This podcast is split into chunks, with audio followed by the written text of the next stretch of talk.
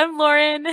Hi, I'm Anid. And welcome to the second episode of Well Seasoned, where we will be covering Ramy Season 1, a great A24 show.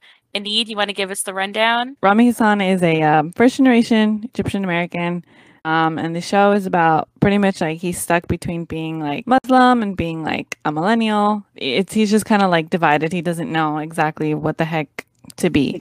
It's a Hulu original. It was nominated for 3 Emmys, and I believe Ramy, he won a Golden Globe for Best Actor in a TV series. Really? So yeah. That is cool. I did not know that, but honestly, he deserves it. It was such a good show. I know, right? I'm so glad you liked it. I didn't know like how you were gonna feel about it, just because like it's definitely it's weird. It's a weird show because you can see how some people could easily kind of be offended by it. I think he did a great job with it. Yeah, it definitely is. I don't want to say crude in content, but it's very real. And I think people, especially people who aren't minorities or have had that like minority or immigrant experience, may not like understand. Like for example, Uncle Nassim, like he's very like misogynist, very like traditional. And I could see how some people would find that offensive, but it's also like we all grew up with like a misogynist uncle or a misogynist cousin, and we know people who still think that way in 2021. So I think it was very real as far as that went. What I like about the show is that it's not your stereotypical view of Muslims in America, but rather just like his own personal experience. And so that's awesome because we see like all of his different identities, like millennial, Egyptian American, Muslim, brother, son, friend, and all that stuff. So I love it. Yeah, especially when you get to like the later part of the season where you start seeing things through other people's perspectives, like through his mom's and through Dina's. I think that really gives you like almost a fuller fear of his character, as weird as that like might sound. Like you get to see his character through their eyes and like what he means to them. Oh yeah, for sure. Just the standalone episodes with like his sister and his mom. I don't remember if they do one of his dad in season 2. Yeah, and he's also a really interesting character. Yeah, like just being an immigrant and having immigrated to the United States so young, like he has so much, I don't want to say baggage, but so much like hardship that he's endured to like give his son and his daughter like a better life. It'd be great to see like some more from him. Yeah, and his dad in real life, like Ramy's dad. Well, first of all, he. Ramy grew up in Jersey as well as in the show. He was born in Queens, I think, but he grew up in Jersey. And his dad, the interesting thing that I found out about his dad, like his real dad, is that he was a manager for the Plaza Hotel in New York. That is so weird. I know. I never so thought. Interesting. No, it's amazing. He also studied, or Ramy actually studied political science in college, but then he dropped out. Oh, so like literally like the character. I think, I don't know if he ever started college, but I know he like hasn't finished college in the show. He doesn't really talk about that in the show. He doesn't talk about school really at all. Yeah, which is interesting because his sister is like getting her master's. And so she's the youngest. He doesn't really say how old he is in the show, but in real life he's 30. Yeah, I feel like they kind of make him like a mid-20s character. That's kind of how I pictured him, like a 25, maybe 26-year-old. Yeah, probably because like Tina is she's getting her master's, so I'm assuming she's like also 23, 24 probably. He also has, so he has a deal with A24, and he has 2 shows in development right now with Apple TV and Netflix. Oh, so dang, I'm excited to see what I know. I'm excited to see what he's going to do. I love him. Yeah, it's I really liked this. It was awesome. I'm like looking, and A24 doesn't really do a lot of television, at least compared to how much like film that they do. I didn't know they did Lady Bird. That was a trip for me. I just kept thinking about Lady Bird the whole time because it has the same like coming of age feel, except with like a slightly older demographic. I think A24. I just think Uncut Gems now, just because of all the memes. Can't stop. Yeah, I think of, what is it? I think of Lady Bird, and then I think of Midsommar, and I didn't really like Midsommar. I hated that movie. The worst. It really is. I'm glad you think so. Most people are like, oh my god, it was so good. And I'm like, what are you talking about? What, did we see the same movie? Like, Midsommar stands don't come for us because, like, that was not it. Not it. Like, I'll even give, like, The Lighthouse, even though it wasn't my favorite. The Lighthouse, to me, was better than Midsommar. Oh, yeah, The Lighthouse. Yes. That's another one. And Eighth Grade. Also, I got some Eighth Grade vibes while watching the show, for sure. Yeah. All right. Should we dive into the first episode? Let's go into the first episode. So, this starts with Ramy's mom pressuring him to flirt at the mosque, and I don't know why, but I was just like dying, because my parents are the same way, or they used to be at least, where they would be like, oh, like, look, there's a nice boy at church, and I'm like, I'm not talking to that person, like, there's no way you could make me do that. Yeah, and I love at the beginning when he's like getting to the mosque really late and he's like not washing properly, and so the guy's like, you need to wash properly, like, dirt in your toes means dirt in your heart. And I could not stop laughing at that. It was so good, and it just felt so, like, I don't know, it felt so genuine, especially because I feel like a lot of us with religion or with home life or whatever always try to take, like, little shortcuts like that. When we get caught, it's just, like, so unbearable. You just, like, it's almost not even worth, like, trying to do the shortcut again, because it's just unbearable. And, like, just, like, a lot of people are just, like, you know what, they just start slowly not going back. Mm-hmm. Not in his case. Yeah, I feel like it almost made him, like, want to do it the right way, at least over time. Like, he's like, okay, well, I'm doing this wrong, like, maybe I should do this right. And one thing that the man said to him really stood out to me. He said, there's a good chance your prayers never counted. Oh. And I feel like that hit Ramy in particular, because he's, like, having this existential crisis, you know? So he's dating a white girl, Chloe from Pen15. Is that who that is? I don't know who that girl is. She's an actress from Pen15. The character's name is Chloe, but the actress's name is Anna Conkle. And she is hilarious. She's in another Hulu show, so I bet you that's how she ended up just, like, having a cameo in this one. Okay. 10:15's also a great show. But yeah, he's dating Chloe. The condom scene, just there's no words. I was like, why would you do that? Why would you check for holes in the condom after you've used it? Yep, by filling it with water, of all things. Like, you weren't just, like, feeling it out to see if any of it was leaking. No, you had to, like, fill it with, like a balloon of water. No, like, it was so weird.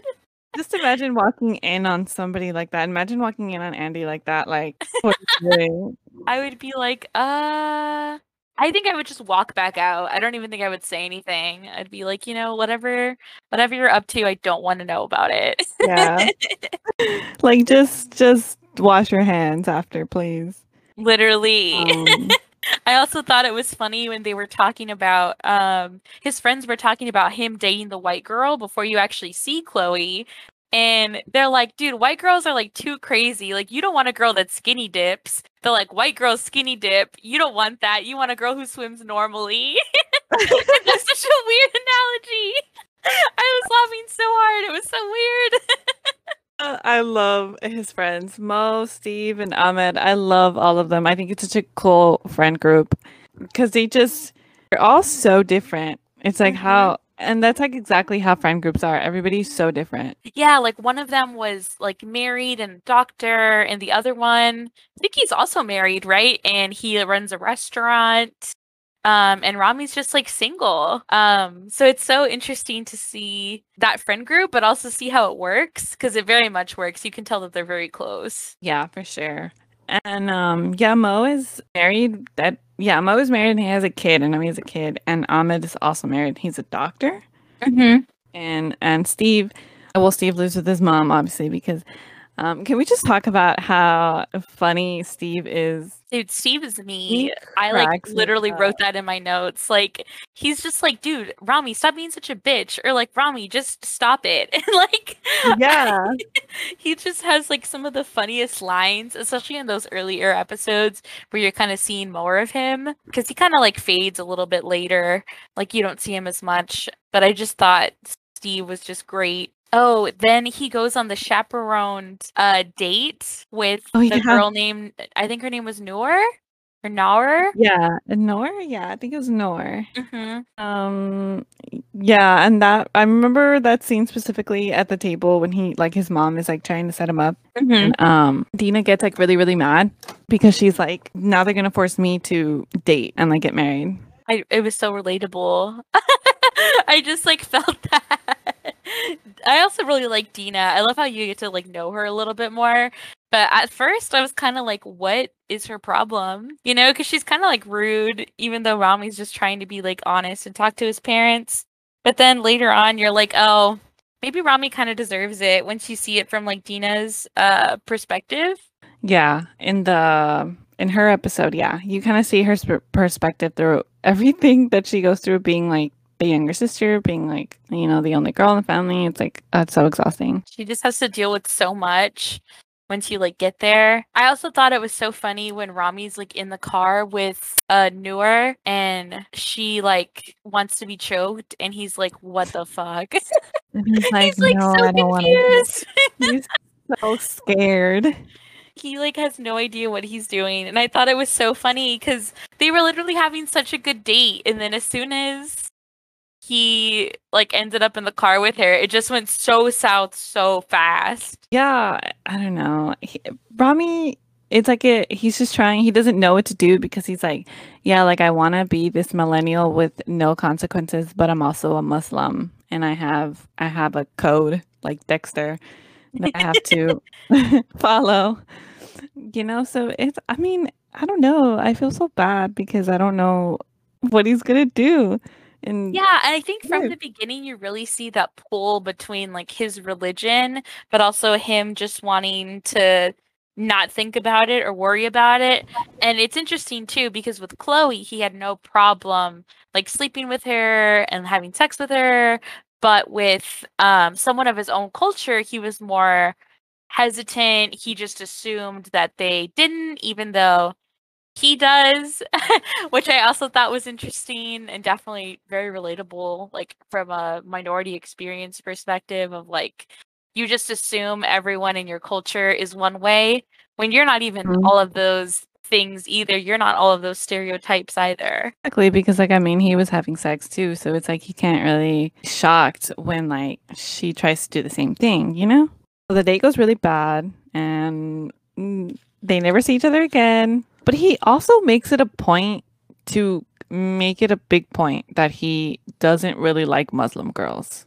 I don't know if you caught that, but yes. He says like, he's like, I don't really like Muslim girls. Like when he's swiping on Tinder, I think he's on Tinder. If they're like super Muslim, like he's like, no, like they're just not for me, you know? Why don't we date people from our own ethnicity?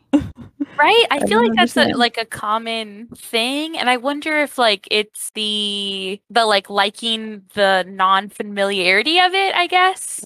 Like he wants to like see something different or something like that. I thought that was really interesting too, because I feel like that's a very common thing. I wonder if part of it is also just like maybe some feeling of rebellion. Of Ramy? Like, yeah, of like my parents want me to date a Muslim girl, so I'm not going to do it. That's every brown person.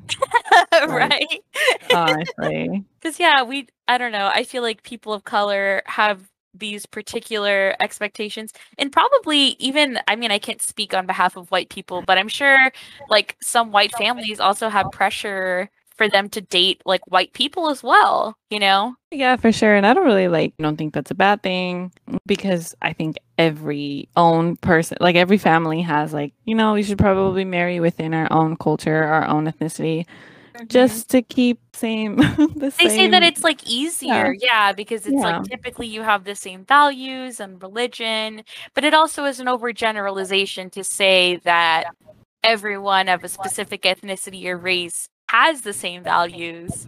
So it's such an interesting way of putting it, because, you know, someone could be Hispanic and very Catholic, and someone could be Hispanic and not very affiliated with Catholicism, but maybe still identify with it in some ways, kind of like Ramy does.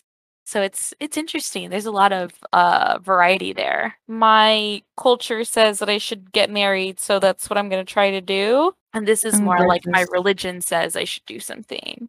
Yeah, exactly. So right, this begins with a startup going under. Startup company just goes under, and they don't even get a severance package or anything, which is illegal? I don't know the law. It's probably same. It's probably questionable.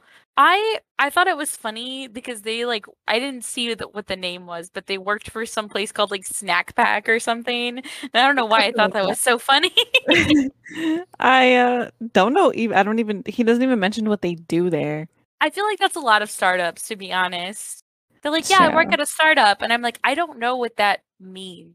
Like, when you go to work, what do you do? And exactly. Like even his dad says.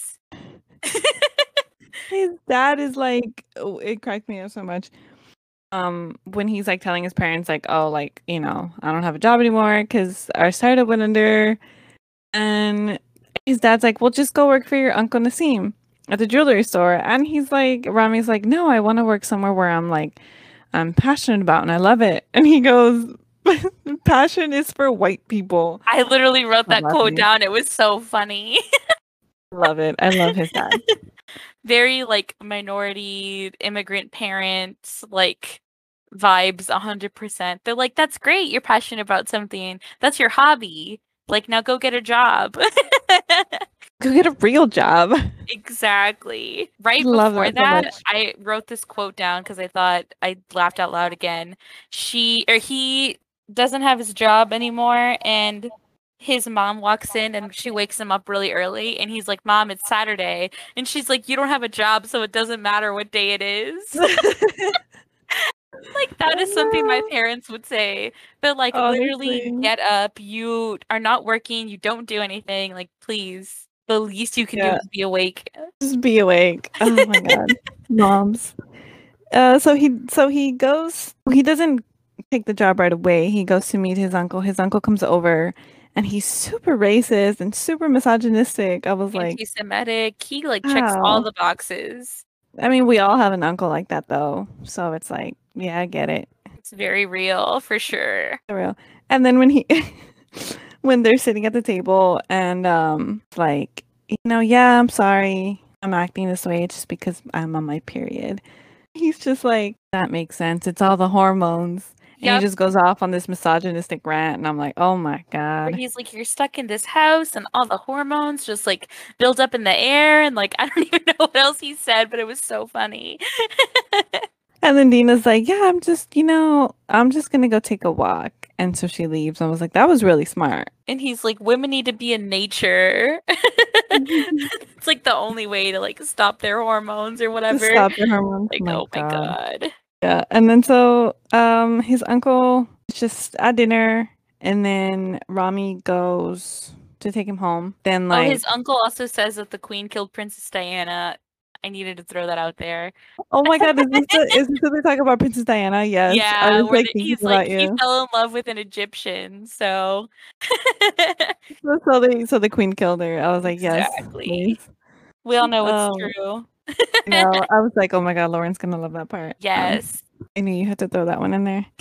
Okay, but yes, you were saying that they're driving home, or they're driving him to the train station. So Ramy's driving him to the train station, and then he stops the car because there's like these two strangers fighting like in the middle of the street. He goes up to the guy because there's a guy that's like fighting with his girlfriend, is like on the verge of beating her up, and he's like, you know, don't hit her, like stop. And then the guy like just punches him and throws him like on some trash cans and calls him a very offensive racial slur that I'm not gonna say. And then Ramy's like, what the hell is happening? Like, he's just like, why would he do this? Yeah, that part I like did not expect at all, especially because you just see all of this like misogynist like bullshit happening, and he's saying all of these things, but then as soon as he sees a woman in danger, he's like goes into defense mode and is like, I have to protect her, which it doesn't make any sense to me. I'm just like, wait, what? Right? It's also kind of redeeming though, because it's like, okay, at least if you're gonna be a misogynist, I'm glad that you still protect women. You know what I mean? Yeah. Like, that's the least you can do, but I'm glad that you're doing it. They do talk about why did he divorce his wife? I know Dina said it, I just can't remember. Do you remember? I don't remember. I think she said she wanted to go to grad school. Oh yeah. Yeah. Like, oh my god, yeah.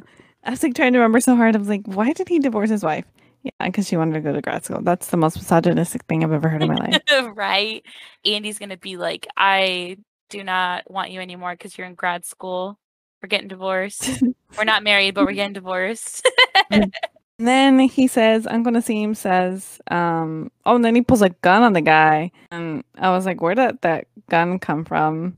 Ramy's just like freaking out because he doesn't know what to do. Because Ramy doesn't seem like a fighter at all. No, Ramy was like scared shitless. And Uncle Nassim just like pulled a gun. And it was like, what is going on? It was so, that whole scene was so chaotic.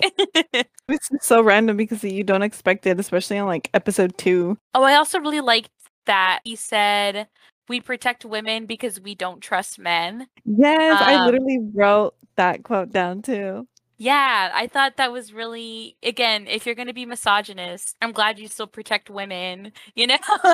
Yeah, like I'm glad that he didn't beat his wife because she wanted to go to grad school, like just divorced her. Right? It's like, it's such an interesting dynamic though of like, you divorce your wife because she wants to go to grad school, but then you like are helping like a woman in need, like a random woman in need on the street. Like, I don't know. It's such a like duality of man thing going on with his uncle. I like don't fully get it, but they also kind of needed that to redeem him.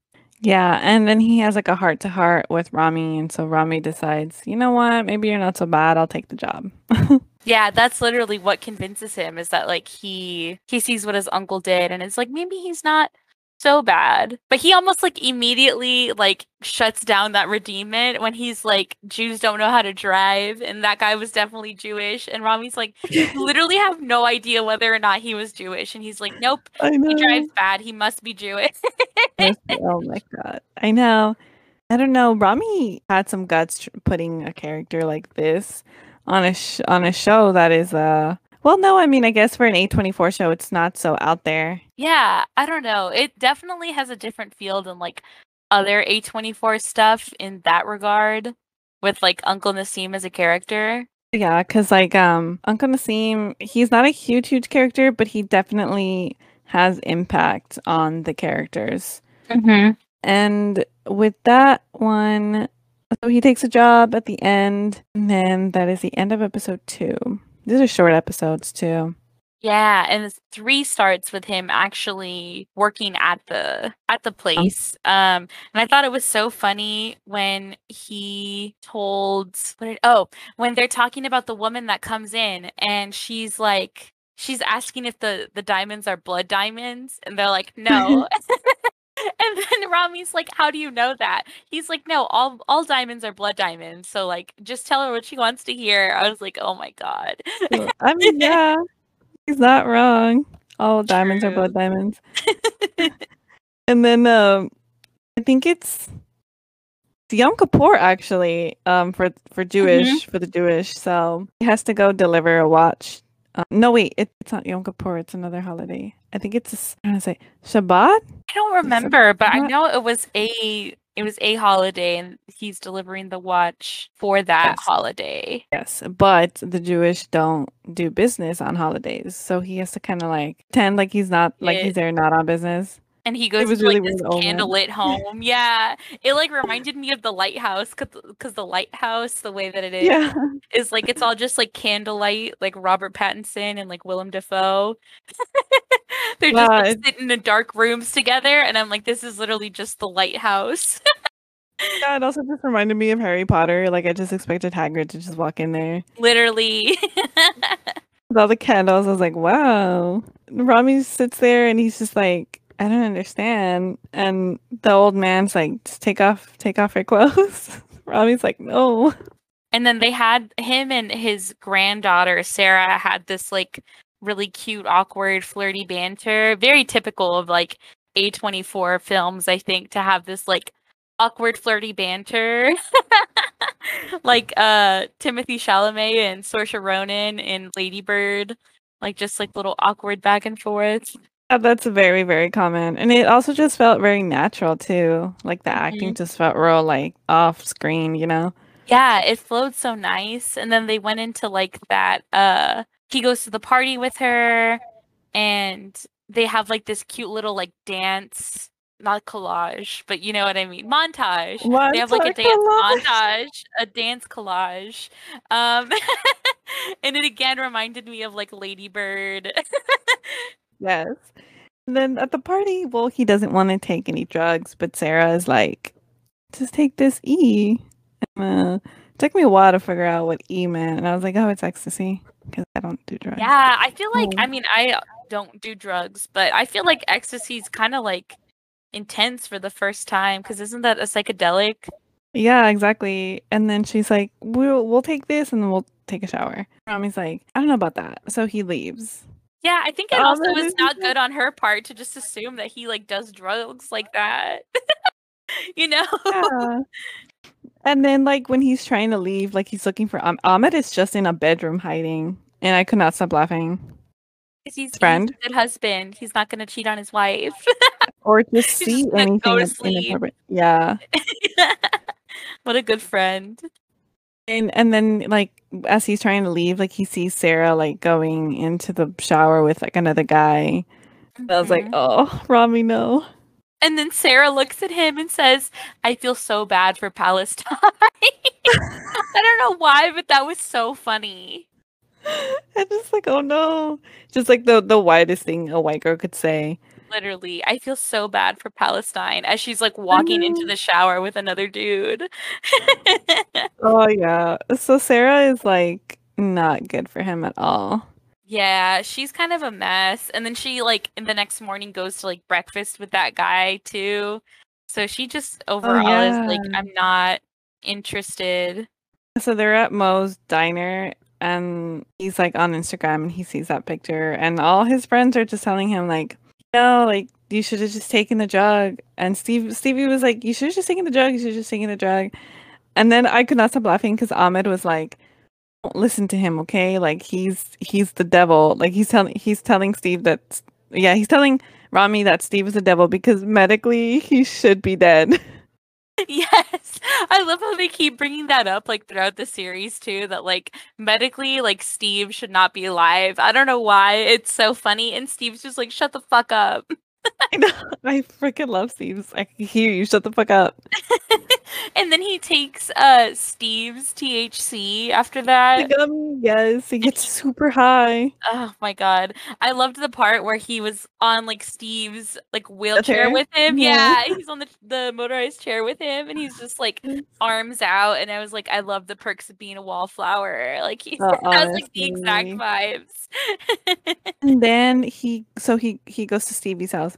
And then from there, it just gets so dark. Like, the comedy just gets so dark. When he's at Stevie's house with his mom, it just gets so dark. I'm like, why is Ramy saying these things? He just starts saying that, like, you know, like, are you going to miss him? Like, what kind of coffin are you going to have for Stevie? Because, like, he's going to die. And I'm just like, oh, my God. He's like, isn't that crazy that you, like, know you're going to bury your child? And I'm like, oh, my God. And then he's like, you're gonna just get like a child coffin because honestly you don't need the like regular adult coffin. It was so bad. It was so bad. It was great. It was so like incredibly uncomfortable as well. Was because Stevie was just like, okay. He probably gets that a lot. Yeah, and I feel like Steve has almost like, if not completely, just like come to terms with his condition and like just doesn't give a fuck anymore. You know, like he's like, this is what I drew, and we're just gonna like roll with it. I feel like if anything, Ramy is more existential about Steve than Steve is about himself. His mom was just kind of like, all right, well, don't have to have this conversation, so I'm gonna leave now. Oh yeah, and then from there he goes to the church. Yeah, he goes back to church and he sees that white guy. That like random janitor. Yeah, and he like washes properly. Yeah, finally once he's high. And then he's like, I ruined everything. And then the janitor's like, nah, man, it's just about cleaning like the black spots on your heart. Oh, yeah, I'm just like, wow, so philosophical. He just like sounded high as fuck too. I think he makes more appearances in season 2, but I can't remember. You know who's in season 2? Mia Khalifa, right? And Mahershala Ali. Really? Because I saw Mia Khalifa in one of like the thumbnails, and I think I saw her tweet about it once. Yeah, she's in it too. Honestly, that makes me excited for season 2, especially because this season just ends. I mean, we'll get to it, right? But this season, we'll get to it. Crazy. It doesn't actually leave off where it ends. There's like a couple months of a time jump. Interesting. God, that makes me like more anxious about it because there's only so many ways that like it can go, you know? Yeah, from what I remember, because this season really wasn't as dramatic. Like there wasn't a lot of drama, right? It was just this kind of, he was just introducing all the characters first. So yeah, it's when the story kind of unveils and it gets way more dramatic. There's a lot more plots to his life, so we'll see that. That makes me excited about it too. No, because all of the characters, I feel like I have a pretty like solid grasp on. It'll be nice to like go into more depth for sure. Okay, so it's the end of season 3, and episode 4. This one is when it. This is when it starts to get, the show shifts into a different direction, style-wise. You see little Ramy, and he's chatting online with some strangers. He's asking them how to masturbate. I thought that was so funny. It just felt like so real. Because like as a kid, if your friends talk about something and you like don't know what it is or like how to do it or whatever, you just feel so embarrassed about it that you don't want to ask them, so you ask random people online as if that is a better option. You like go to like Yahoo Answers or something. These are probably like way older people, like these are probably just creepy older men probably, if I'm guessing, which is kind of disgusting. It's a good thing he never tries to meet them. Yeah, he seems fairly responsible as far as that goes. Like he just keeps it to like chat rooms and asking questions and not so much like getting catfished or trying to make friends online, which is good. He has good boundaries, I think, as far as the internet goes. Just curious. And I guess because like his friends have all done it or talked about doing it, which a lot of people say they do things when they've never done it. That's really normal. Oh, for sure. The scene that I could not stop laughing at was the walkie-talkie scene at the beginning with his mom. Yes. He's like, no, I want a cell phone. And he's like, the mom's like, this is the same thing. You talk on the end of it and I hear you and I talk. It's a cell phone. It's so good. Oh my God, the walkie-talkie. That also feels like a Mexican thing, like how the Mexicans at the mall like use walkie-talkies to communicate. I saw that so much. So much growing up. It is effective though. It does work. Yeah, I know. And like now as an adult, I'm like, I kind of wish I had walkie-talkies now because those are fun. Yeah, they're kind of cool. After that, what happened? So he's walking to school and his friends are talking about masturbating and sex. Oh, and this is when so they ask him like what he was jerking off to, and he was like, oh, you know, just like stuff online or whatever. And then he tries, when he gets to school, he tries to jerk off in the bathroom, the magazine, to the magazine. And then the like coach like walks in and is like very like angry and upset, and then that's when you find out that 9/11 happened. Yeah, he was walking down the halls and all the classrooms had the TVs on, and the kids and the teachers were all like just upset and crying. He was they don't really say how old he is, but I'm assuming he's probably in the 5th grade. Yeah, it's like elementary school age, but almost junior high age. So yeah, I'd say like 6th grade, probably. Because you and I were like in kindergarten when it happened. I don't remember really. Yeah, me either. Not remember. But I think that when it happened, it impacted the whole U.S., of course, but more in that area, like New York, New Jersey, because people had family that lived there and worked there, so that whole area was just so affected by it. And then the girl in his classroom was like, that's where my mom works, and he just doesn't know what to say before he can even say anything. Like his walkie-talkie goes off, and it's like his dad speaking Arabic. Could you just imagine being, you know, a kid and that happened to you? Of course, they don't know. Like kids in the school don't know like who did it yet. Yeah. Still, it's like If I was him, I would not know what to do really. Yeah, and I feel like you get like an even more, I guess, like innocent perspective seeing him as a kid going through this like as a Middle Eastern and like Muslim American, and just trying to like distance yourself and like not associate with that. And then his walkie-talkie goes off like right as it's happening, you know, like I feel like that was really representative of like, as much as you were trying to distance yourself, it was just like impossible because that's all people like saw for a while. When he gets home, like everybody's watching the coverage, and like his dad's on the phone, like with his family members, and they're like, "Are you okay? Are you okay?" And everyone's like, "Yeah, we're fine, we're fine." The part that really got me, it kind of made me cry a little bit, or not cry, but I teared up.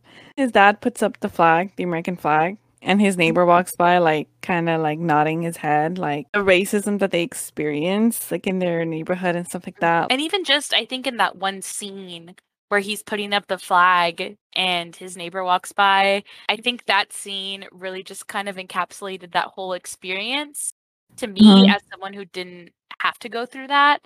Like, I'm like, wow, they were probably dealing with this every single day, and this is just one glimpse of that. But I felt it. So it was really, I think that was a very powerful way of putting it, of like they are Americans and they're just like us, and they are also saddened by this attack, even though other people would like to think otherwise. Yeah, exactly. And when Ramy is walking to school the next day with his friends, I cannot believe these children were literally like, "Hey, Ramy, like, are you a terrorist?" And Ramy's like, "What? Like, no, like, friends are assholes, by the way." Like, oh, get new friends, Ramy.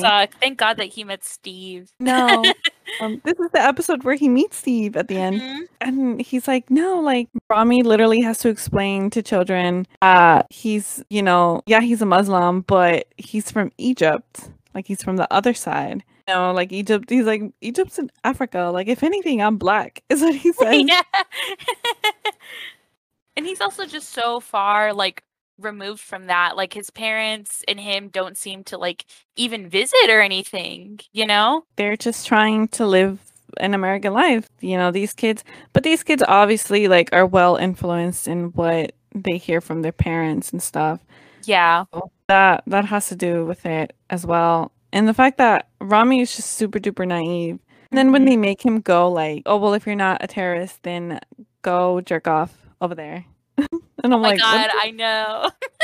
It's like, what does jerking off have to do with terrorism?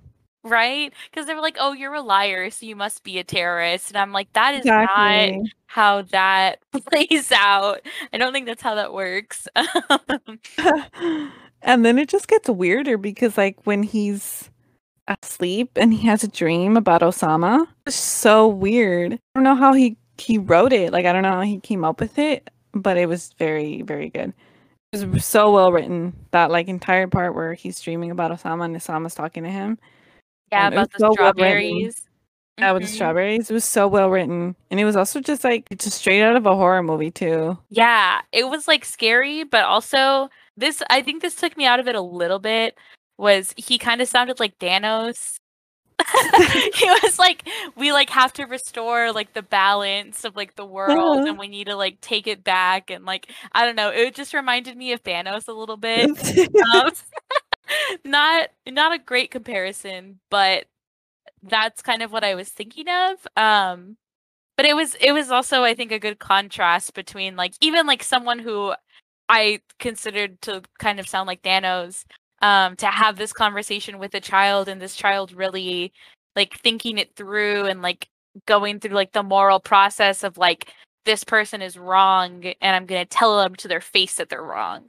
No, and it's so crazy to me that he put this in this show. Like, he, I guess Ramy Youssef himself, when he was writing this, he had that dream. I was thinking, I was like, did he have this dream as a kid? Because that would explain it. I would explain why he would think of this. Right? I feel like it has to be somewhat based on, like, something real, you know? Like, maybe he had some sort of identity crisis and had some sort of dream where he appeared.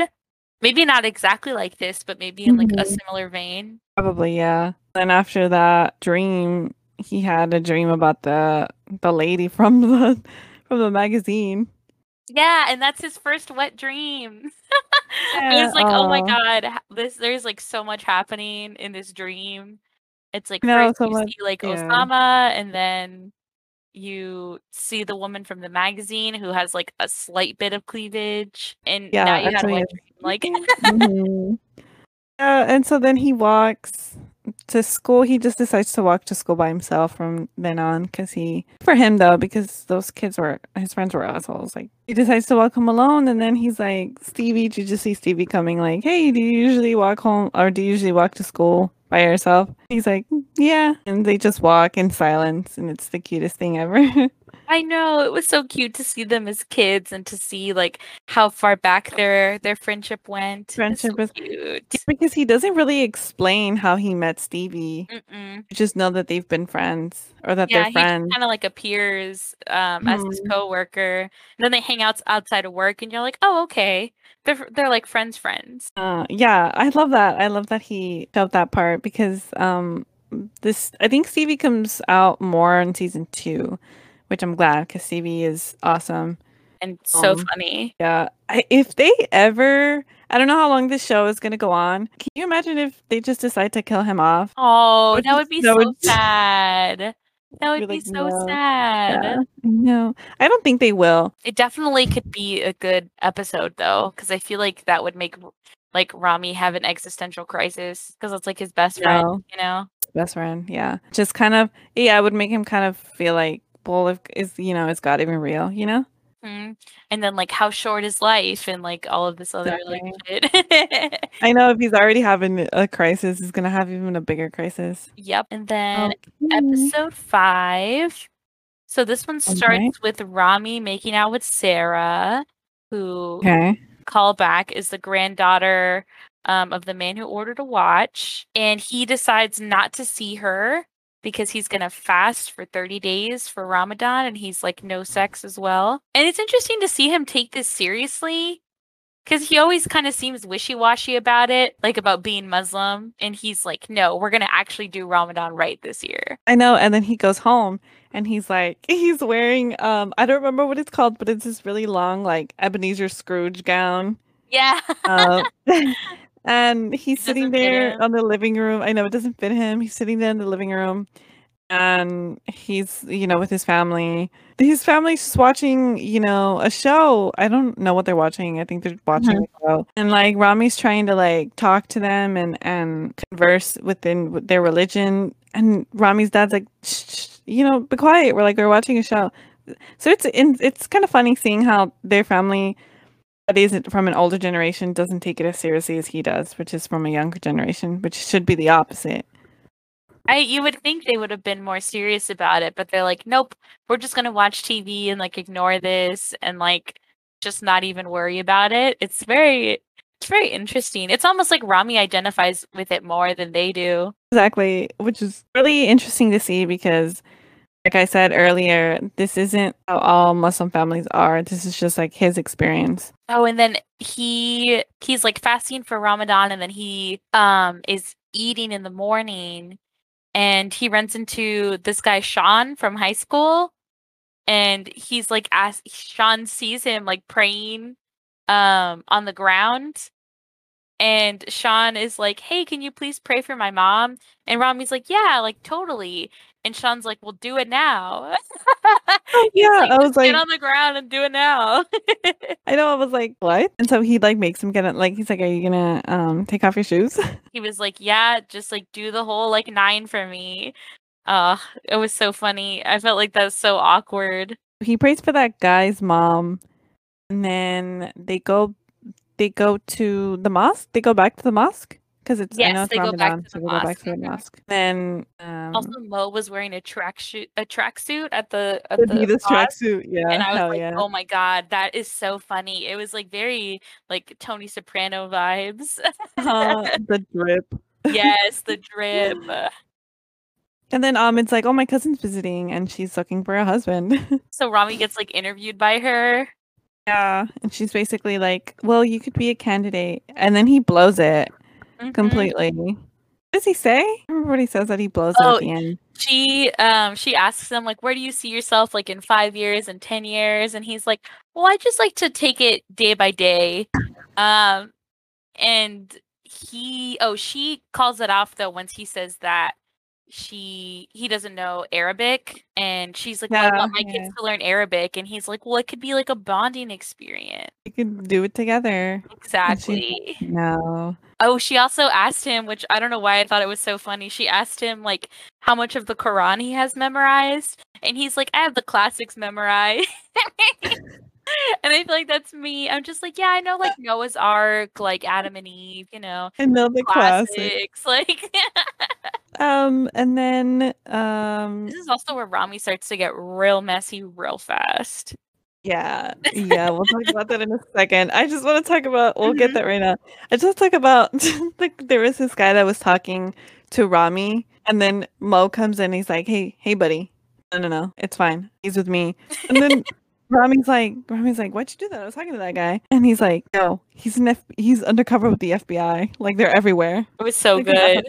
So he's, during Ramadan, whatever, he meets Salma, is her name, I think? Salma.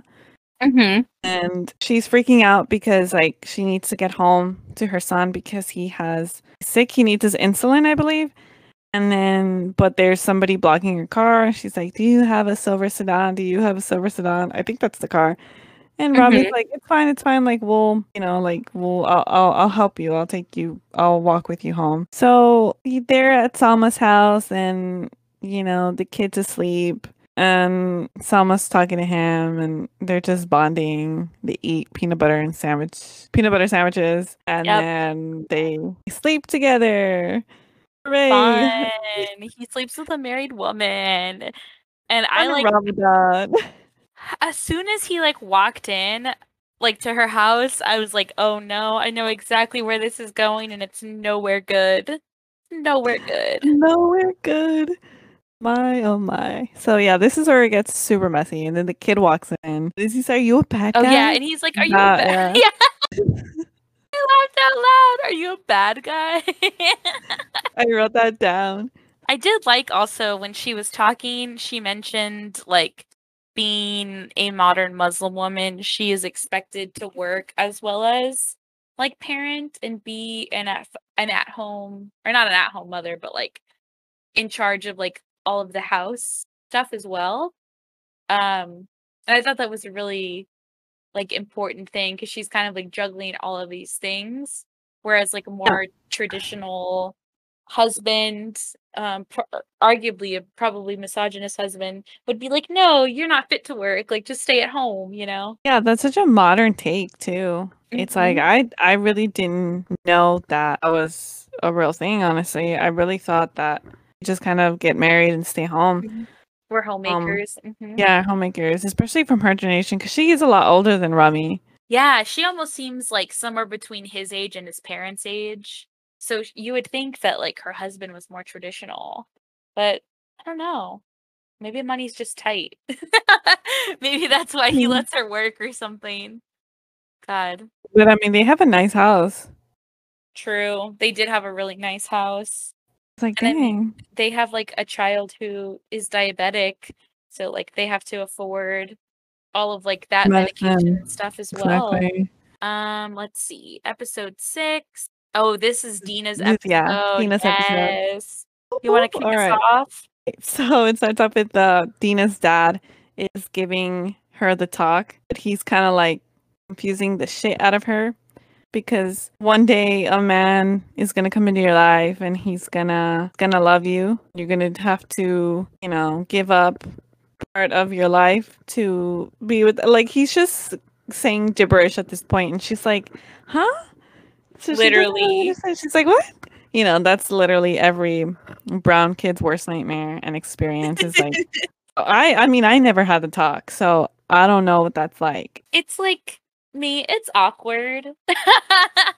It's awkward, yeah. And it's confusing. And like, I very much got a similar talk to Dina where it's like, you know, the devil like possesses you and like, it's not sacred unless it's like with your spouse. And like, once you do it, you can never like undo it. Very much Jane the Virgin and like the crushing of the flower. Yeah, I had a very similar experience to that, so I 100% relate. Yeah, and then and so she's Kyle. Studying, yeah, with Kyle. She meets Kyle there. Oh God, that white guy is in everything. So we learned that she's getting her master's in anthropology. She meets Kyle, and they have like flirty banter. They're super cute. At first, I'm rooting for them. I'm like, oh, he's cute. Mm-hmm. They seem to have really cute. Again, A24 flirty banter. The chemistry is so good. Yes, very good. This episode really made me so mad because of the double standards you see.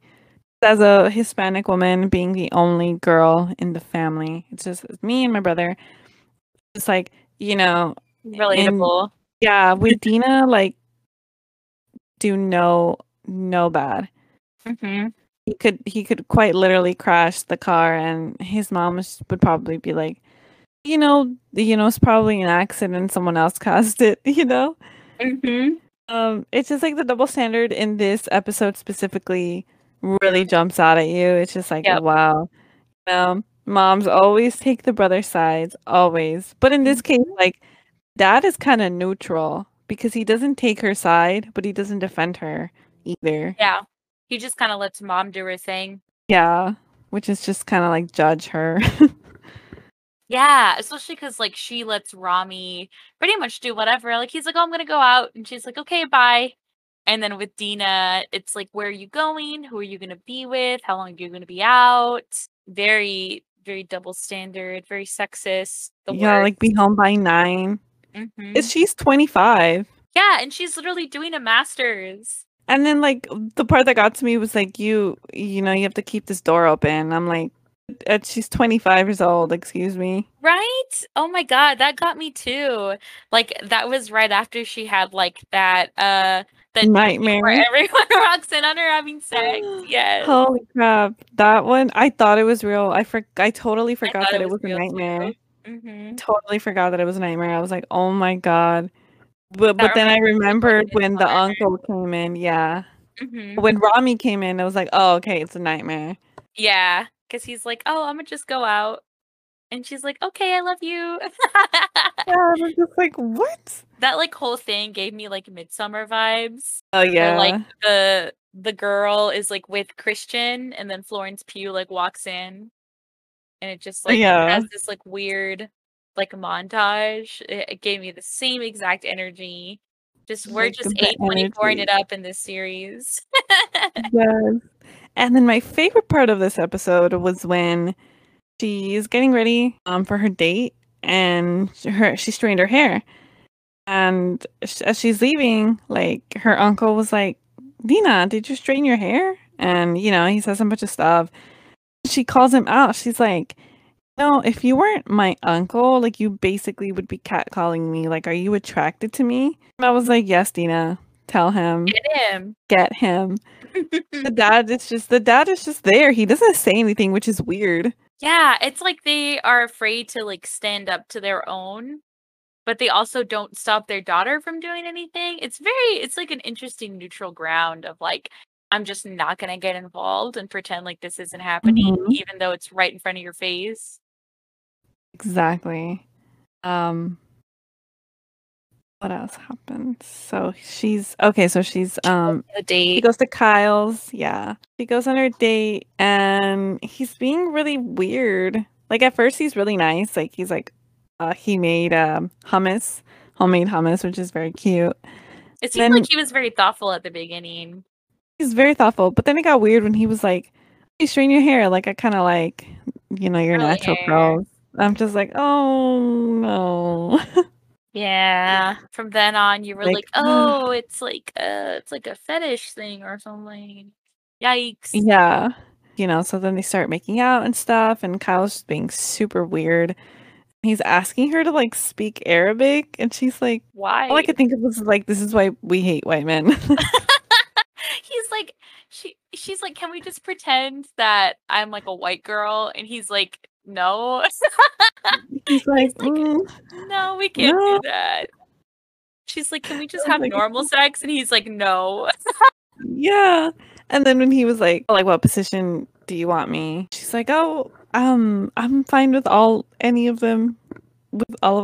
And he's like, have you done this before? He was so lost, and he was not helpful, and he was the worst, and he just made everything worse. And then he just the more Kyle talked, the more pissed I got. Yeah. Because then basically he was like, nobody wants to look at my art because I'm not a person of color and I'm not trans. And he's like, sometimes I just wish that I was like, don't say it. Don't say it. And then she walks out. God. Walks out, yes.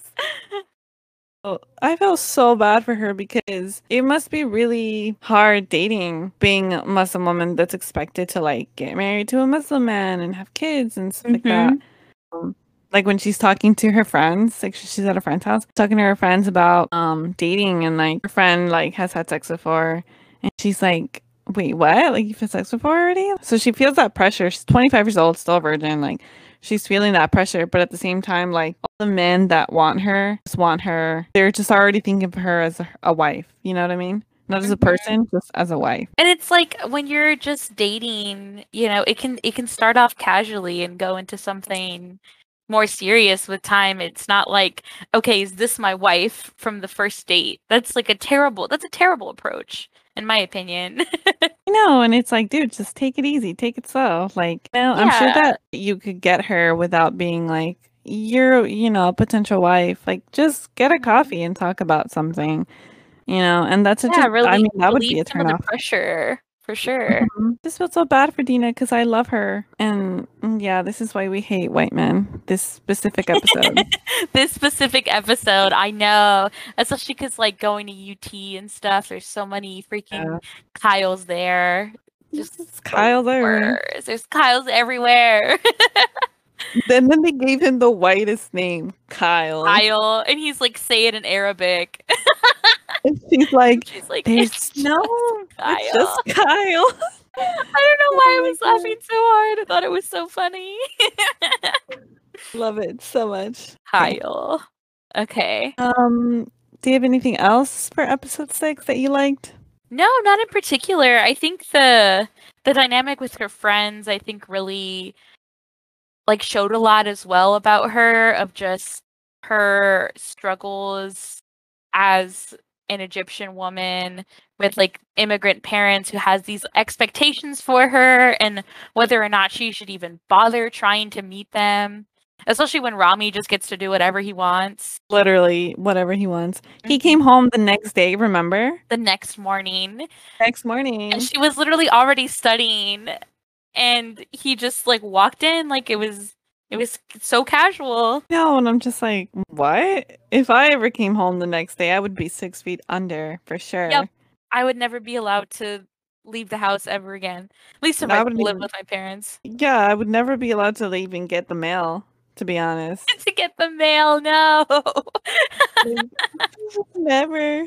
Just can't leave the house at all. You're under quarantine again.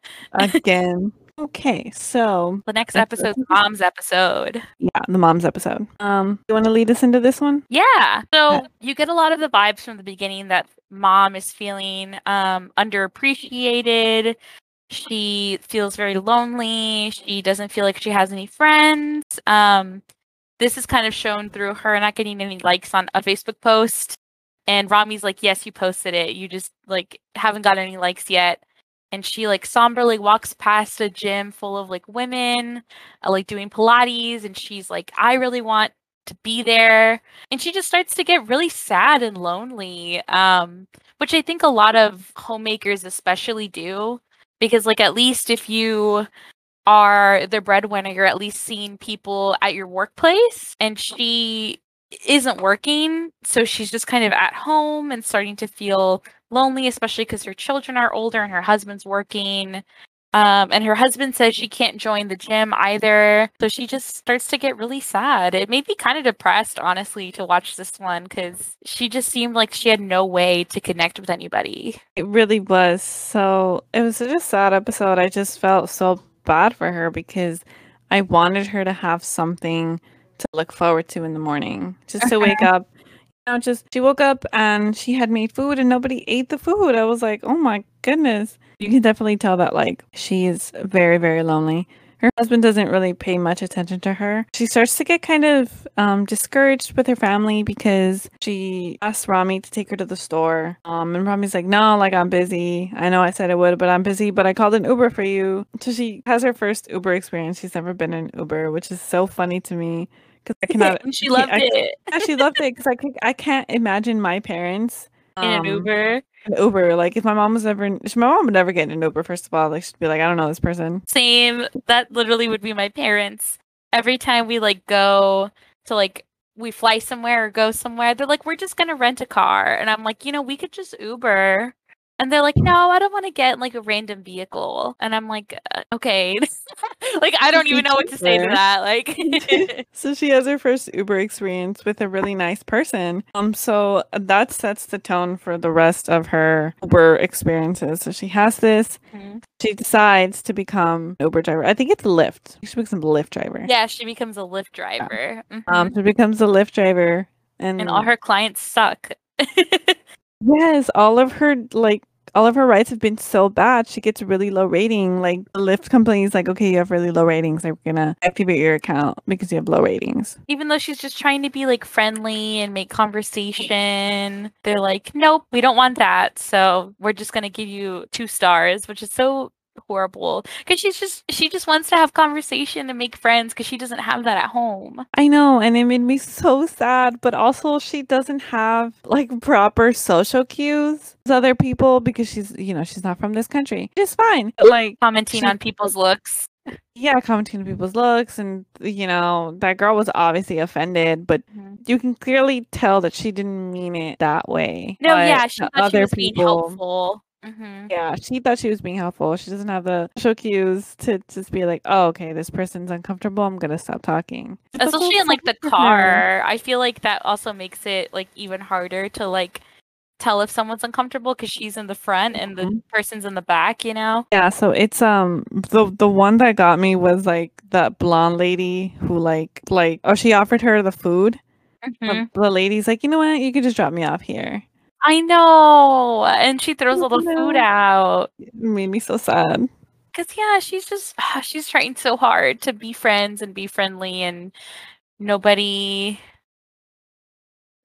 was biting at all. Nobody was down. And then she meets this guy who speaks French, and she speaks French, and they really hit it off. They become really good friends. They have so much in common and stuff like that. And she sees this opportunity of being okay, I have a friend. Is this gonna be more than a friend? She's already thinking about that. Yeah, so she kind of reminds me. She connects with him. Yeah, she connects with him. It kind of reminds me of a high school girl, and the football player talks to her one time, and then she's just like, "We're gonna get married." Yeah. Yes. That's what it reminded me of. A Cinderella story or something. Yes. And nothing seems to really go right for her. And she gets ready to go pick up her new friend. And she even puts on earrings. She puts on makeup. She gets super duper dressed up. And just to find out that this man is married. Yep. And not interested in having an affair, it looks like.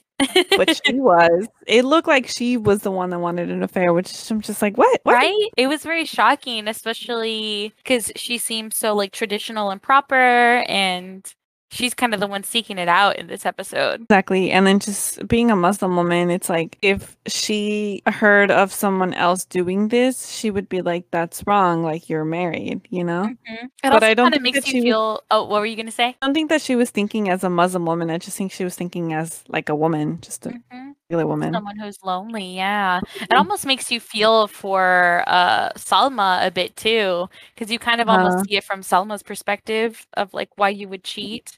For sure, because the husband just doesn't pay attention, and she just feels overworked, overstressed, and also it's just super underappreciated. It's like you feel like you're doing everything on your own, and you don't feel like you're married. You're married, but you don't feel like you're a part of a team anymore. Yeah, it's really sad. It's really sad that they feel that they need to like resort to that, you know, instead of trying to work through it. And then so she quits Lyft, I imagine. She does quit Lyft, and she goes home, and she's watching something with her husband. And then it just gets really weird from that. I was like, I did not expect that at all. Right? It just seemed so out of the blue. They just like started doing it on the couch out of nowhere. I was like, what is going on? And then he's just like, oh, okay, we're done. Let me go back to watching the game.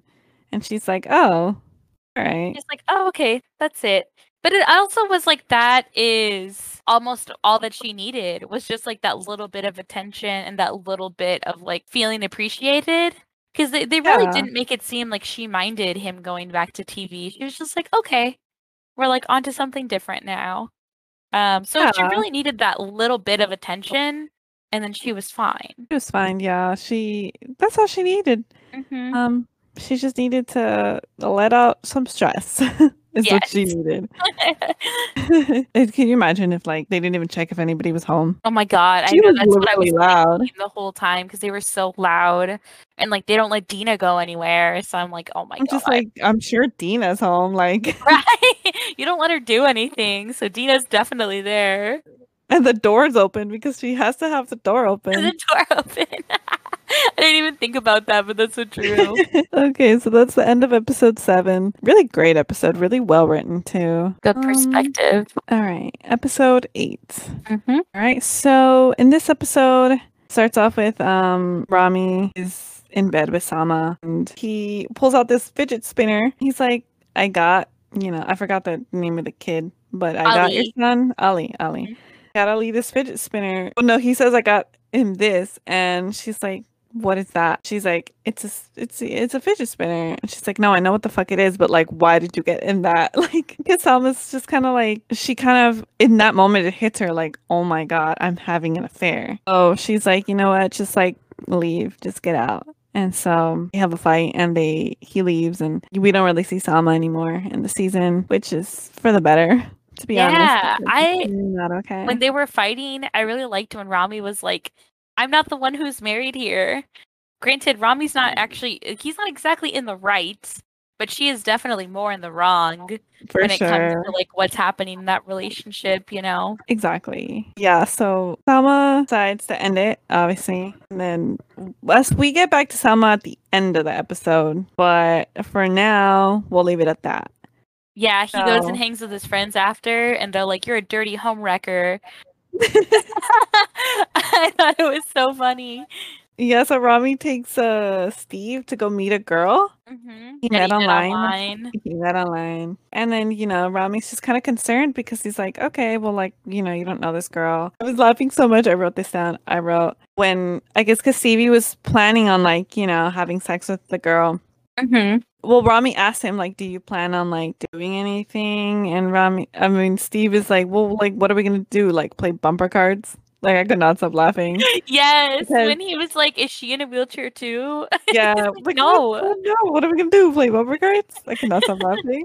Then it just gets kind of crazy after that. So Ramy goes to buy alcohol. It was a Muslim guy at the counter. He shows him his ID. He's like, oh, you're Muslim too. And then he sees that he's buying alcohol and condoms, and Ramy's like, no, it's not for me, it's for my friend. Yeah. It's like, well, I need to meet your friend. And he's like, that's complicated. And he's like, no, I like need to meet him. That was probably my favorite part of that episode. Yeah, because it goes so downhill after that. Because you start off at such a high note of like, oh, Steve's going on like a date with a girl. And then you like get there and you're like, oh, she's in high school. Cool. Yeah. And she's a train wreck. She's drunk and she's high. And her friend's not any better too. Her friend is like suicidal as well. So that. Her sister. Oh, that's her sister? I thought that was her friend. Her sister. Oh my god, that makes it so much worse. Yeah, it's her little sister because she has freaking braces on. When she like sings that song, the betrayal song. Yeah. I was like, I love Olivia Rodrigo. She's like, betrayal, betrayal. I'm like, I love Jealousy, Jealousy by Olivia Rodrigo. Jealousy, jealousy. A stream sour. Yep, stream sour. It just goes downhill from there because Steve goes into the bedroom with the girl. I don't even know her name. Michaela. Michaela. You're good with names. Like, I always forget people's names. Oh, yeah. I wrote them all down. Okay. So, I only know Salma because she plays the mom in Never Have I Ever. Mindy Kaling. Oh. Uh-huh. Plays the mom. But, yeah, anyway. So, Stevie goes into the bedroom, and they're kind of just talking, and they're drinking and stuff like that. Just goes crazy because the girl gets super wasted, super high, and she just starts throwing up, and she passes out. It's terrible. And then Ramy has to break down the door. Yeah, when he has to kick it. The girl's like, no, you have to do it like the picture, like the wiki house says. I was like, I felt that. She's like giving all these directions, and she's like not even helping. She's not even the one doing it. And then like when he finally breaks on the door, like she's breathing, but like she's not well, so they have to take her to the hospital because they don't want to call the cops because that would look really bad.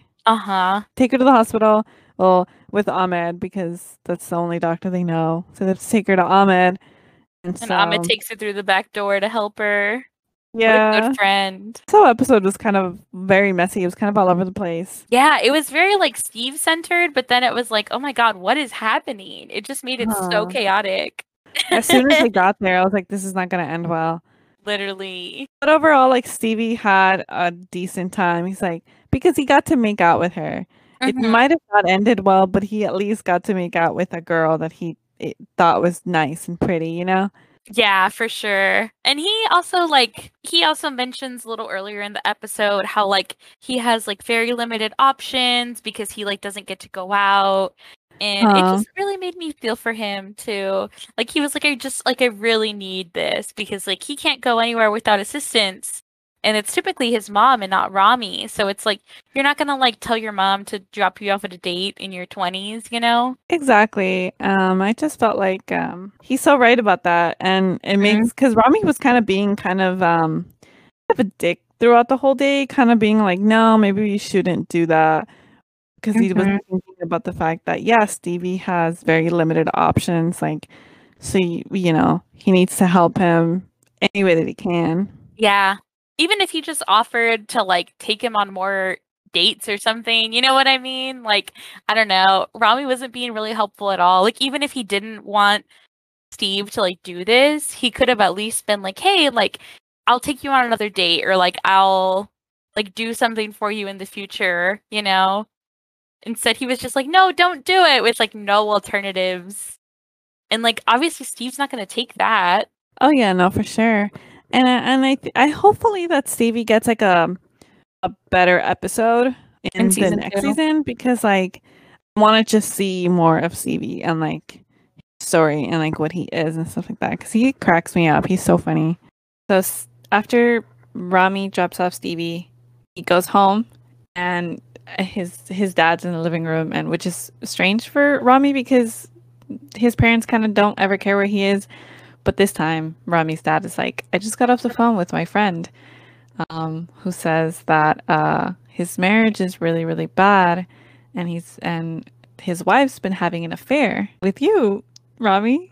Yikes. Yikes. Yeah. So that happens, which is like, what? I totally forgot that happened. Yeah, that was like, oh, God, that's scary. I don't know how I would feel if like my parents ever found out I did something like that. Oh my god. Not that I would ever end up in that situation, but like if I did and my parents found out about it, that would just be like mortifying. Exactly. Oh my god. Also, Ramy's dad's kind of scary. He like gives a lot of like stern like POC dad vibes, you know? Yeah, for sure. He just like he's not like the cool laid back dad. You know, like he like is very stern. a lot of the show. So I think that kind of was a little frightening, at least for me. I was like, oh my God, I can feel my dad in his character. I know, right? Same. Like, my dad kind of gives off that, like, when he's really, really mad, when he's super duper quiet, he doesn't say anything. I know he's super mad. So, yeah, I get it. But it's weird that it leaves off with his dad telling Ramy, oh, well, I know about you and Salma. But then in episode 9, like, we don't see what happens after that, because the episode ends right there where he's just like, I know what you did. And then it cuts off, like, the episode ends. Yeah, it doesn't really get resolved at any point later on. I mean, it's kind of assumed that he breaks it off, right? But it's also like, I would be interested to see, like, how that conversation went. Like, what else did his dad say about it? Does his dad tell his mom? Like, it's very open-ended. It's super open-ended. Like, I don't even know. I don't know what's going to happen, because episode 9, he just straight up goes to Egypt. He just runs away to Egypt. Yeah, and I feel like there was probably this, like, unwritten conversation between him and his dad, where his dad is like, I, like, have not raised you well, obviously, and, like, I need you to go to Egypt to, like, find yourself and, like, reconnect with, like, us and our heritage and our people and, like, that sort of thing. I feel like that's probably what happened, but they don't explicitly show that or even tell you. It's just like, okay, you're going to Egypt, bye. Yeah, I know. But do you think that was Ramy's decision to go to Egypt or his dad's? It seems like a little bit of both. I think his dad probably was like, I'm going to give you not even an ultimatum, but just like, I'm going to tell you that you need to do something different. And I'm not going to tell you what it is you need to do, but like, you need to do something, you know? Yeah, exactly. I think he probably was like, maybe like enroll back in school, or again, go to like visit family, or like move out, like do something to like reinvigorate your life. Do something, is pretty much. Yeah, to get out of this, like, dark space. And since Ramy has been so, throughout the season, interested in his culture and interested in learning more about, like, what's going on and how, like, quote-unquote, how Muslim he really is, I think that kind of seemed like the logical conclusion for the both of them to be like, okay, this makes sense for me to go to Egypt, and this makes sense for me to be, like, my life-changing event. Oh, yeah, for sure. And you know what? And when he does go to Egypt, which is episode 9, the next episode, I guess we should just jump to the next episode. Okay, so episode 9, he's more interested in, like, the historical sites. Like, he wants to see the pyramids. But his cousin's like, no. Like, let's party. And Ramy's like, no, I just want to see, like, museums and anything historical. Like, I just want to be with my family. And his cousin's like, okay, I guess. Yeah, it's interesting because I think his cousins are more, they're more like Americanized than he's thinking. I feel like he's thinking like, oh, well, they live in Egypt. They must be like very traditional and they must be like super Muslim and very practicing. And so I'm going to go back to these like traditions, when in reality, they're just like very Americanized and very like, yeah, very, we go to clubs. We do like what, like, everyone our age fucking does, you know? Like, we drink, we do drugs, just we're just doing the American thing. Yeah, the way everyone else, like, probably in the world that is in that age range probably does, you know? It's like a very normal thing. And even the grandpa is talking about how he likes Donald Trump. You remember that? Yeah. And I'm just like, yeah, that's also very Americanized, because a lot of people of color here, I mean, you know, they like Donald Trump, so it's not anything new.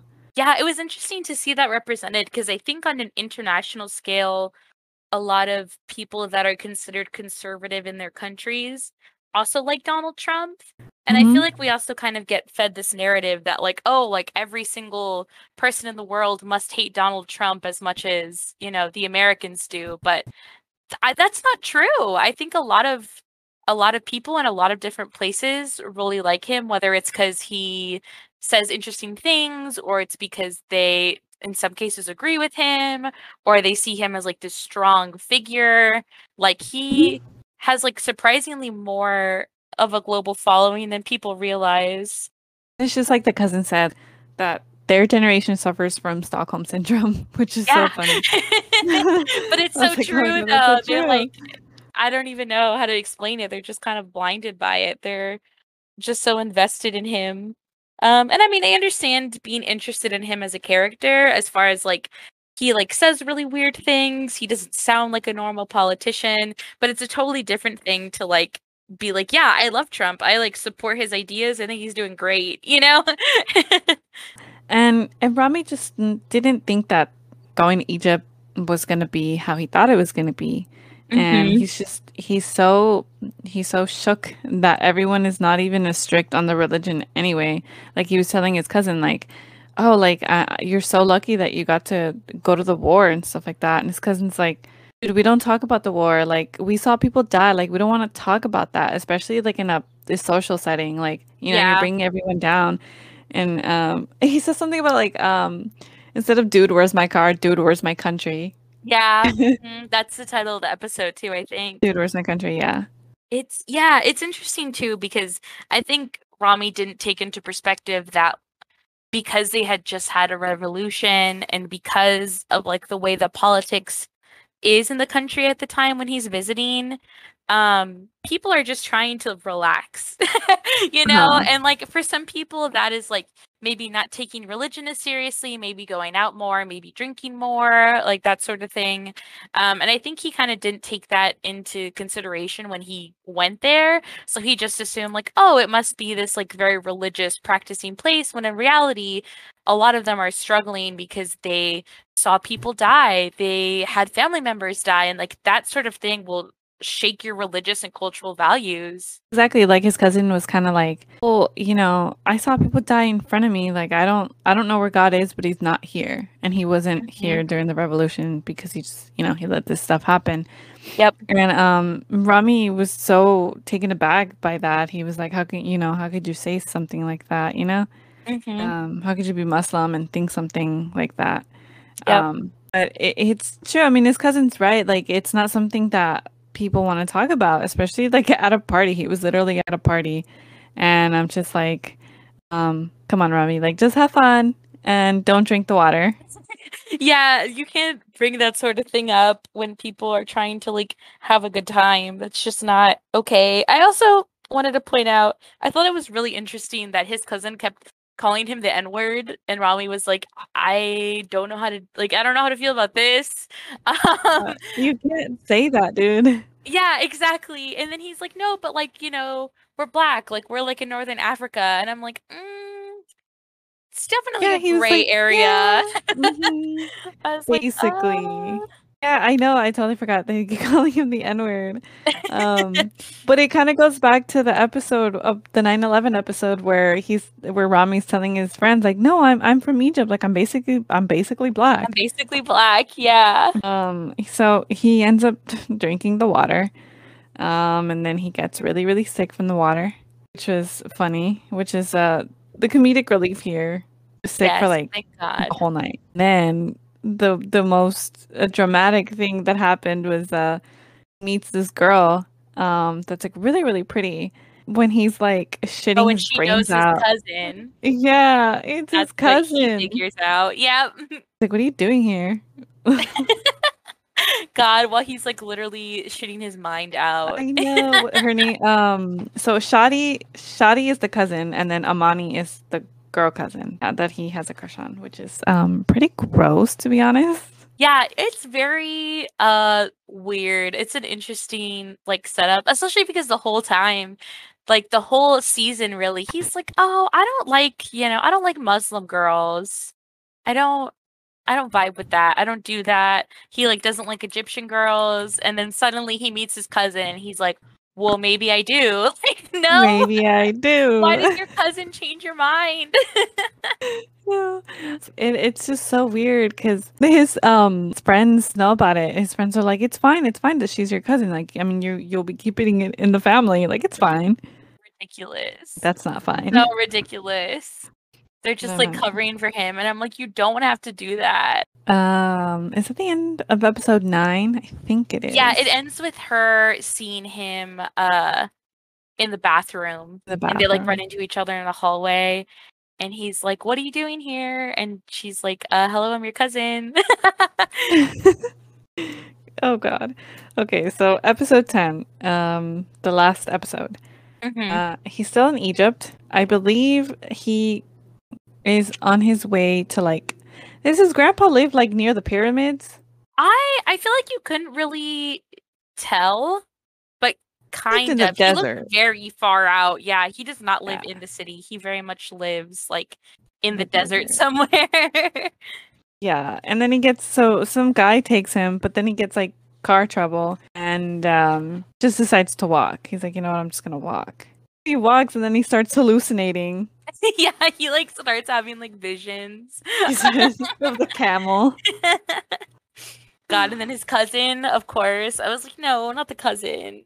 The cousin, she's like, yeah, are you okay? Like, we should shower. We should take a shower. And I was like, no. So bad. I was like, you're not going to do this. They are not going to do this. Just you wait. Oh, no. And then, so he gets to his grandpa's house, and he's super happy to see his grandpa. His grandpa is so excited to see him. I think this is the best part of Ramy's trip to Egypt.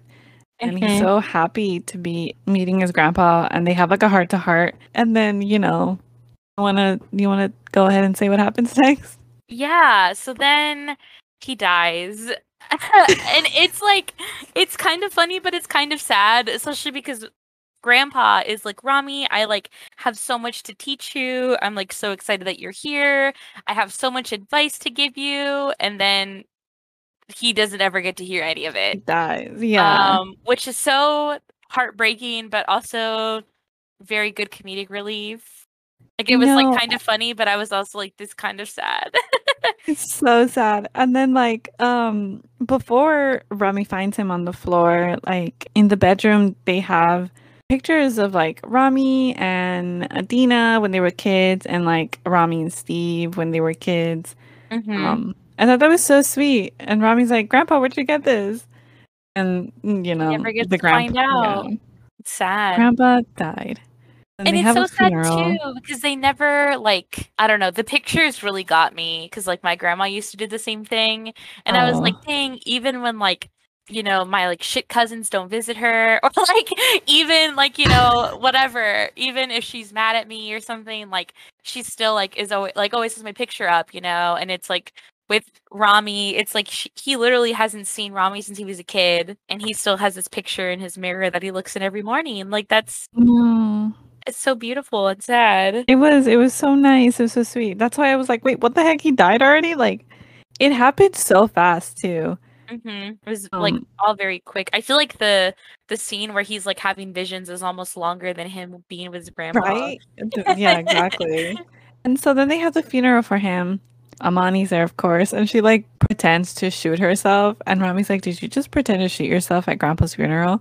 That's, like, cracking up. And then it just gets weird after that. They start hanging out. They go pray together. They go to a mosque and they go pray together. And I don't like how they look at each other from across the room. It just made me all kinds of uncomfortable. Oh, yeah. The way they even, like, start that whole bit is, like, you know where this is going as soon as they start hanging out.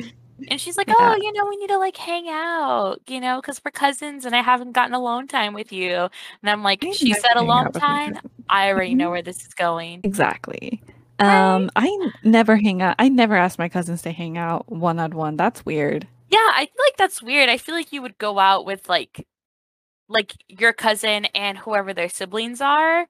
You know what I mean? Like, you would go out with, like, her and, like, her brother. You wouldn't just go out with, like, her. Alone. Unless it's, like, a very specific, like, we need to go shopping for your brother. Like, something really specific where they, like, can't be there, you know? Yeah, but other than that, it's just weird. It is a very weird. Just like this is setup. Weird, very weird. So then they're, like, talking, and then I think they're, like, at a bridge or something, and then it starts to rain. I'm like, of course it would rain. Of course. And then they kiss, and they talk about. They're like, no, but we're. I don't like the conversation they have either. They were like, but we're. Cousins, like, they say cousins like 10 times, and I was like, yes, your cousins, like, stop kissing. They keep kissing in between. They're like, cousins kiss, cousins kiss, like, and I'm like, stop, stop it. So I had to close my eyes. I couldn't deal with it. And then Ramy is like, who cares that we're cousins? I'm like, literally everyone. Please. Literally. Stop it. Like, no. I can't wait for what Dina's going to say about it. Oh my God. That's going to be... I have shit to say. I wonder who they're even going to tell and like how they're going to break it to them. Are they even going to like say anything? Like, I would be embarrassed personally. But it's also like Ramy sounds like he wants to like pursue something with her, so they're gonna have to say something. Okay, so here is one. I'm only gonna tell you one of the only things I remember about season 2. So Ramy goes back home. The first episode, I think. So Ramy goes back home, and then like second or third episode, Amani comes to visit. Oh, yeah. And after that, I don't remember what happens. So we'll see. That is fun. That'll be a fun, sexy time, right? someone's about to find out. Yeah. I mean, his friends already know. Ahmed and Mo, like, they already know. But yeah, they could tell from, like, the minute he called them. They were like, oh, exactly. You're going to get it on with your cousin. He's like, no. And we're like, yeah, probably. I don't know about that. Probably, yeah. And so that's the end of episode 10. It's the finale. Yeah. Okay. So. That was a lot.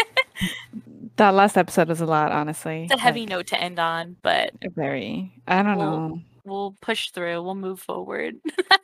Want to know why Ramy Youssef himself decided to write this specific storyline? I just want to know when and how he came up with it and why. You know? Yeah, it does seem like such a weird note to end on. However, I will say from like... a writing perspective, it is a great cliffhanger. I'm very interested to watch season 2. So that's a good thing, right? But the bad thing is you kiss your cousin. And this is kind of like semi-autobiographical. At least to me, it seems that way, similar to Master of None. So I'm like, did you and your cousin like, like oh no. I don't think that, like, we were supposed to know that. I think Ramy was kind of like, this is fiction, guys. This is just fiction. All his cousins are like, all his cousins are like, was it you? They're Did like, you and Ramy? All the girls are, like, getting together, like, who hooked up with Ramy? Anybody? It was at their grandpa's funeral, too. They're like, we're just emotional. And I'm like, I don't know who kisses their cousins when they're emotional. I don't want to talk to anyone when I'm emotional. Right? Like, you just want to, like, sit in your room and, like, suffer by yourself. You don't want to, like, make out with your cousin. What was your favorite episode and least favorite episode of the season? My favorite episode was probably Dina's episode. I think that is really where you start to see a shift in the show. You don't just see it from Ramy's perspective. You start to see the show from other characters' perspective, like what's going on with Dina, what's going on with Mom. You kind of get a lot of insight, I think, into the Egyptian culture a little bit more, especially once you start to see like the double standard that she faces with her parents. And I don't think that's not just true of Egyptian culture. It's true in a lot of like minority cultures. I know it's true in Hispanic cultures as well. So... I would say Dina's episode is probably my favorite. Yeah, because it just comes to show that, like, misogyny is everywhere. Yep, it's culturally reinforced, too. Ridiculous. What about you? What was your favorite? My favorite was definitely, I've got to say, Adina's was a close second, but my favorite was probably episode 4, which was the 9/11 episode, because I love how he structured it. I love how he structured that episode and how he wrote it. Because he could have just done an episode where 9/11 happens while he's in school, and then his parents talk to him about how he has to face these kind of racist issues and how he's going to have to deal with it because this is how the world is. But he didn't. He did something completely different. He had Osama bin Laden come into a dream and speak to him. You know what I mean? Yeah. That was so crazy. And then I like how he put... 9/11 was a tragedy. I like how he puts in the masturbating part to just kind of like you know, have a balance there between like dark comedy and just something really serious. Mm-hmm. So that was definitely my favorite episode. Yeah, for sure. No, that definitely was a close second for me too. I think it was very insightful, and not just in like a, like you said, we're going to sit down and have this conversation. It was very like visual, like we talked about earlier with like putting the flag outside and just having his parents get like dirty looks and just like being mistreated at school. It was very like you could see all of it, not just like we're gonna have one conversation and then this episode's gonna be over. You know, what would you say for your least favorite? I'm gonna say my least favorite was probably episode 8, which is the one where Ramy takes Stevie to meet that girl. Mm-hmm. Simply because that episode was kind of all over the place. Like at the beginning he's fighting with Sama, and then Stevie meets with this girl, but you know, and it ended up not working out. I feel like just it was all over the place. And then yeah, the best part of that episode was probably at the very end where the drama happens and Ramy's dad finds out about the affair. But overall, I think that episode was kind of my least favorite because it was kind of just a little bit boring, to be honest. So I'm going to say episode 8. What about yours? Mine was probably, I'm like looking at my notes, I'm kind of leaning towards 9, not because I don't like that Ramy went to Egypt, but I think it was just more random. And I felt like it didn't feel super cohesive from the previous episode. I would have liked to see again more about how they came to that conclusion and like what conversations. I'm also curious of like how him and his parents left off on that relationship, because they didn't really touch on that either, of like, has his dad forgiven him? Is his dad sending him away because he's angry with him? Is this a mutual decision? And I mean, we can definitely speculate, but we don't know for sure like why he's going, what happened, how his parents feel about him being the other man for a married woman.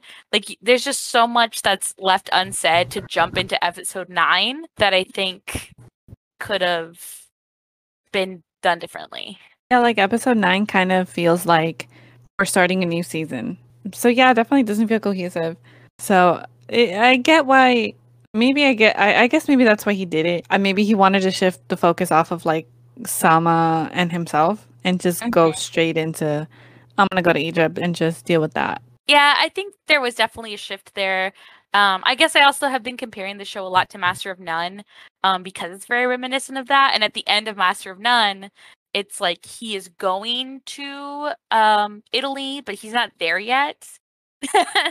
And so I think that's kind of what I was expecting to happen, is like 9 and 10, you see like this decision play out and you see him like figuring out where his relationships are going to stand, like with him and Sarah, with him and his friends, because I'm sure word is going to get out of this church as well that he was the other man for this woman at his church.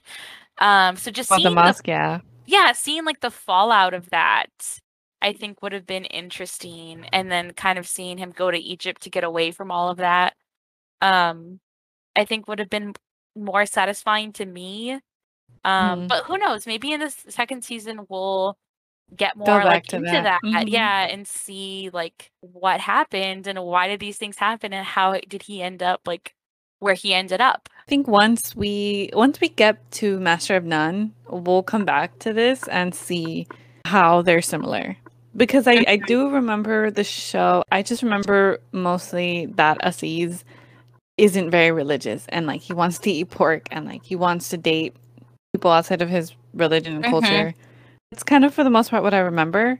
So we shall see. Yeah, for sure. Because yeah, I think Master of None definitely has a lot of parallels.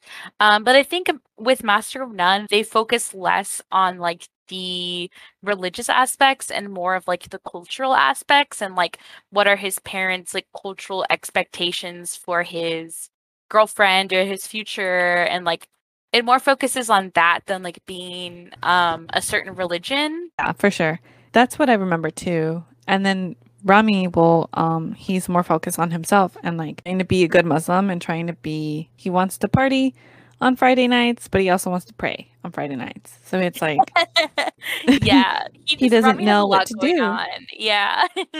Like, should I be a good Muslim or should I just be a good millennial, I guess? I've got to say that my favorite character for sure out of this season was Dina, because she is my role model and I love her. And my least favorite character is probably Uncle Nassim, because for obvious reasons, he's just racist and sexist. Yeah, those are valid. I would say my favorite character is Dina as well. And my least favorite character, God, that's a tough one. I feel like any of the girls Ramy dates, I just don't like. I feel like he just has like bad taste. Two white girls. Yeah, literally. And then just like down, I don't know, even down to like his cousin. I'm like, girl, you knew what you were doing when you were like, let's hang out alone. Like, there's no way you thought that wasn't going to end up in y'all making out. You felt the vibes, you know? Y'all, once the mosque happened, you should have just both gone home. But home is home to both of them. Exactly. They're cousins. So, yikes. Yikes, yikes, yikes. I'm so glad that you liked the show. I was kind of scared that you wouldn't. Because it's not a show that, like, hear a lot of people talking about, and it's not for everyone. No, for sure. I feel like it's like most things A24 does, where people either like love it or hate it. Yeah, at least that's how I feel with like things A24 does. Like, I'm like, Midsommar, I like kind of hated it, you know. But then like Lady Bird was cool. Like, yeah, I cried to Lady Bird, and I'm not afraid to put that out there in public. I cried to Lady Bird. Yeah, me too. That was some rough stuff. And it was so relatable and great. And like A24 can totally do that, but they could also just make something where I'm like, this is dog shit. Like, I despised Uncut Gems too. Not as much as Midsommar, but I didn't really like Uncut Gems. I thought it was kind of boring, to be honest. Yeah, that's fair. I definitely had like anxiety the whole time. Yeah, basically. But I think it was anxiety to like prove a point, but I felt okay with more that anxiety than like the Midsommar anxiety, because Midsommar was just like hours of like torture for me, and Uncut Gems was like, oh, I'm on this journey. I'm like, you know, I'm selling diamonds too, dude. Like, yeah, I don't know. A24 is strange company. I don't even know who owns that company. I don't know either, but they have like, I don't want to say no consistency, because it's all definitely like super like artsy and weird, but I like don't know. Also, I didn't know this, but they're making the like Zola movie too. Well, that just came out. Oh, it is. It came out already? It just came out on, it's in theaters. Ooh. Definitely want to see it. I know that like the trailer looked kind of dumb, but I want to see it. Did you know that Zola's based on a Twitter thread? What? Yeah, I'm pretty sure it's based on a Twitter thread. Let me confirm this, but I am like almost positive it was. Yeah, there's a true story behind Zola, and it's like on a Twitter thread from 2015. Holy shit. And I like, cuz I read the thread the other day and I was like, "Oh, are they just going to like do it based off of the thread?" And it's like, "Yep." Oh my god. That's exactly. That's why I'm like A24 is so weird, cuz they like make something like Ramy, and then they make something like Uncut Gems, and then they make something that's literally based off of a Twitter thread. Like, what is your goal here? I guess because they hire like different all sorts of people to. I mean, Ramy is, you know, all Middle Eastern writers, directors, but I think what makes it A24 is that like grainy filter. Yeah, that's what makes. I think the only one that did. It's like a Snapchat filter or like an Instagram filter. Yeah, the like filter that they put on everything. Yeah. That's why every time I see something grainy like that, I'm like, is this A24? Because that's how I distinguish them all. And then you're like, yep, there it is. Because Midsommar and Lady Bird kind of had it. Like, it was very subtle. But like this show and Uncut Gems had it so visibly. Mm-hmm. I was like, what is with this Instagram filter? Yeah, they like have interesting editing choices, but I guess that's good also, because it you kind of know what to expect. Like, oh, this is A24, so it's going to be like some artsy shit that I'm either going to love or hate. Well, I guess we should wrap up the episode. That's it. We'll be back next time with, I don't know what we'll be back with, but we'll be back. We will be back. Thank you for listening to Well Seasoned, to the podcast. I hope that you all enjoyed listening to us talk about this random season of a TV show. Bye. Bye.